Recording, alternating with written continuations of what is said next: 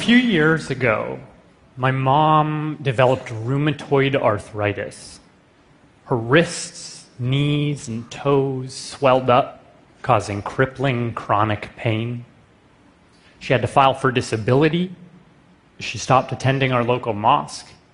Some mornings it was too painful for her to brush her teeth.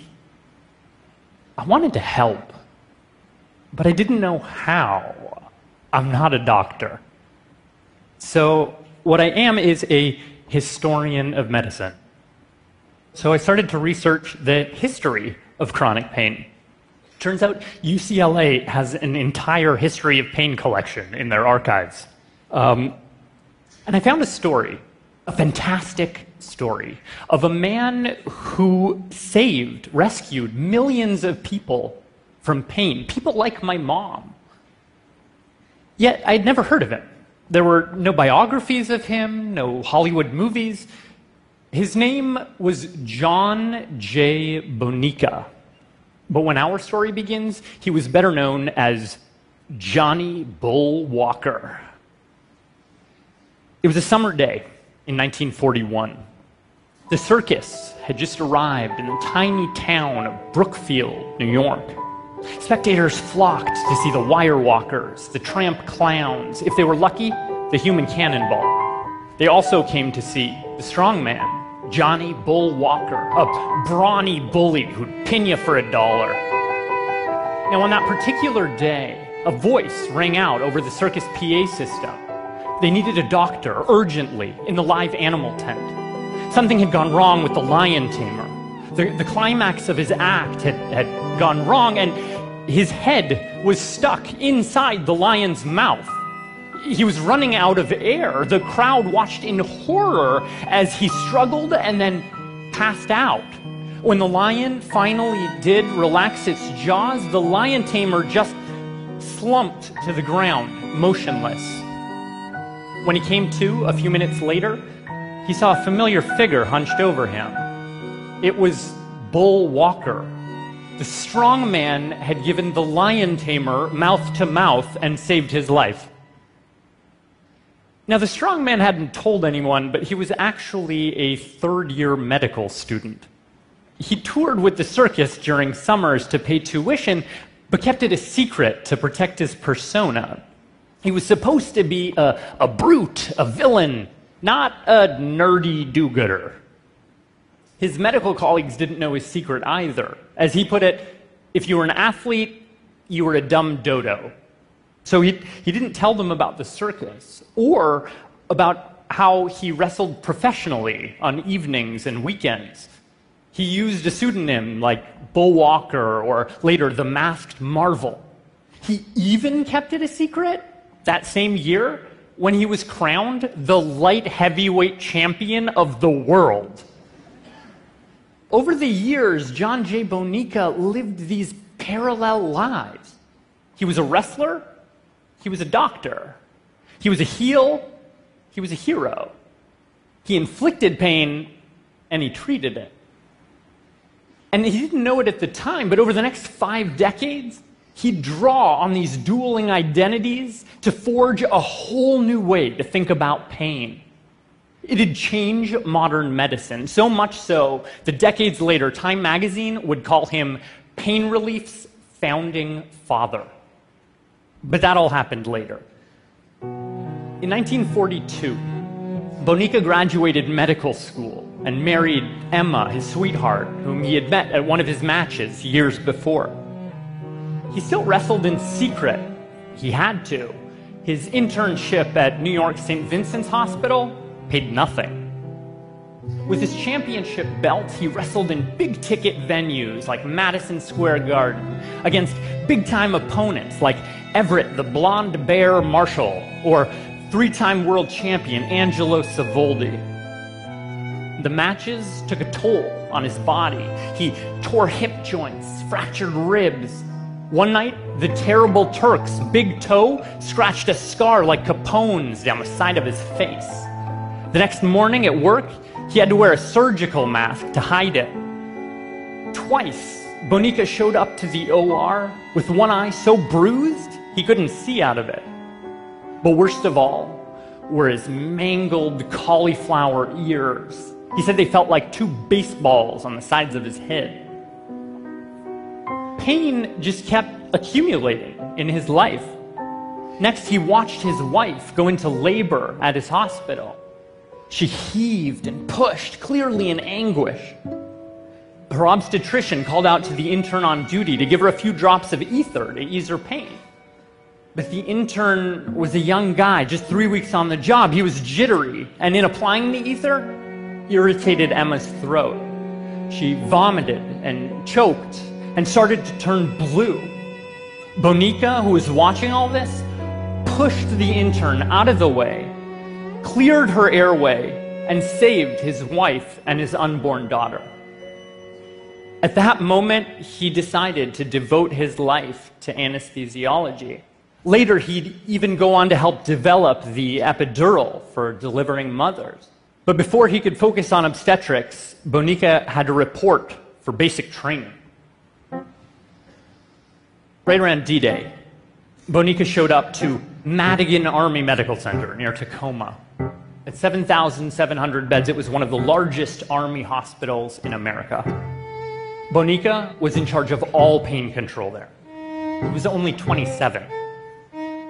Treating so many patients, Bonica started noticing cases that contradicted everything he had learned. Pain was supposed to be a kind of alarm bell, in a good way, a body's way of signaling an injury, like a broken arm. But in some cases, like after a patient had a leg amputated, that patient might still complain of pain in that non existent leg. But if the injury had been treated, why would the alarm bell keep ringing?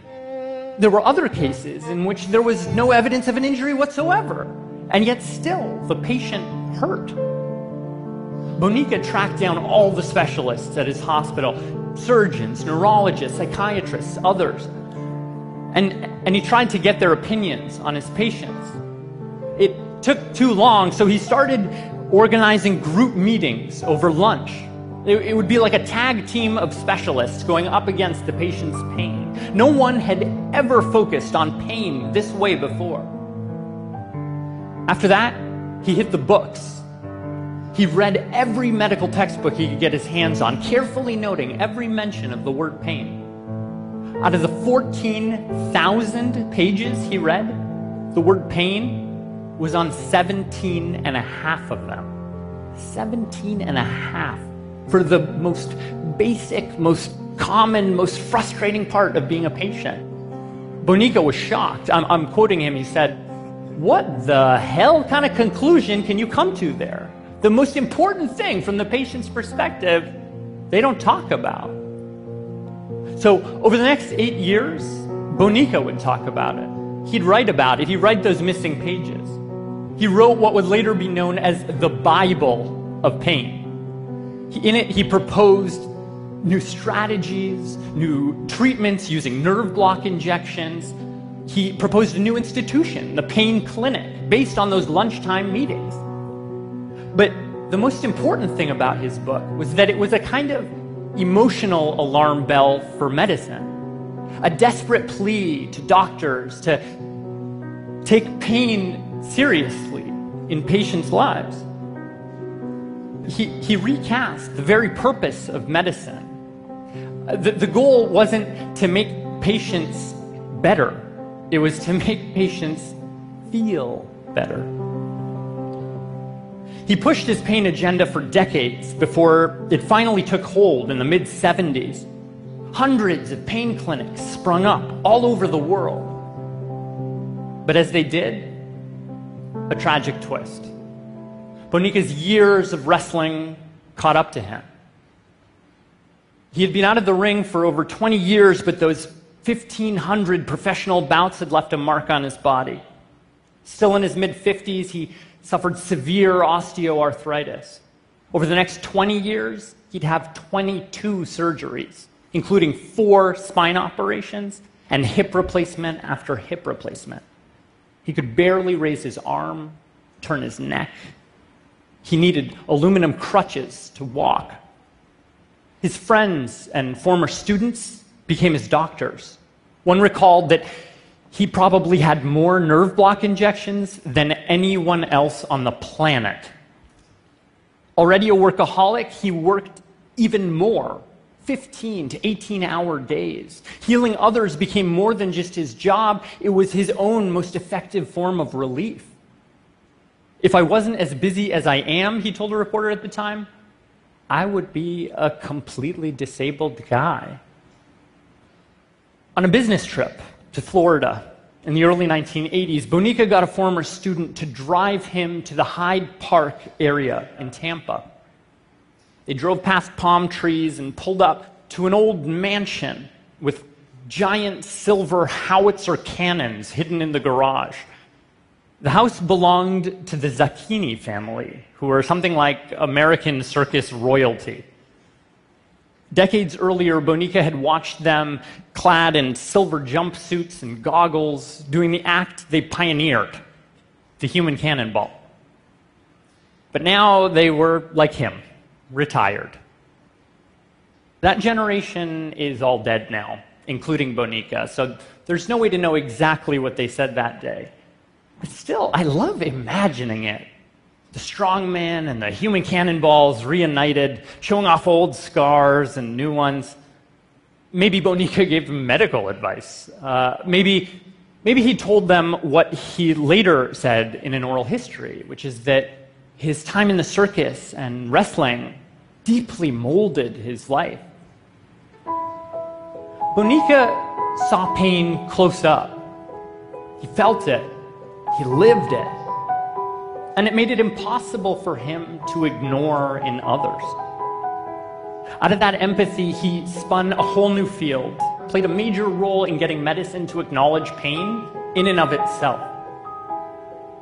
In that same oral history, Bonica claimed that pain is the most complex human experience, that it involves your past life, your current life, your interactions, your family. That was definitely true for Bonica, but it was also true for my mom. It's easy for doctors to see my mom as a kind of professional patient, a woman who just spends her days in waiting rooms. Sometimes I get stuck seeing her that same way.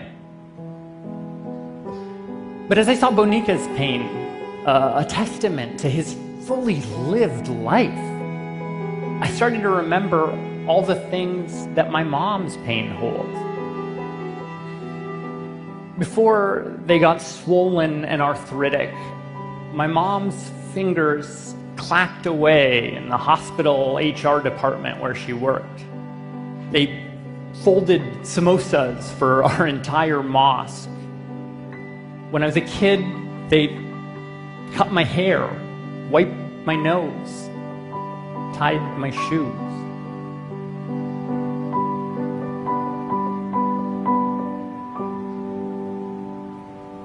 Thank you.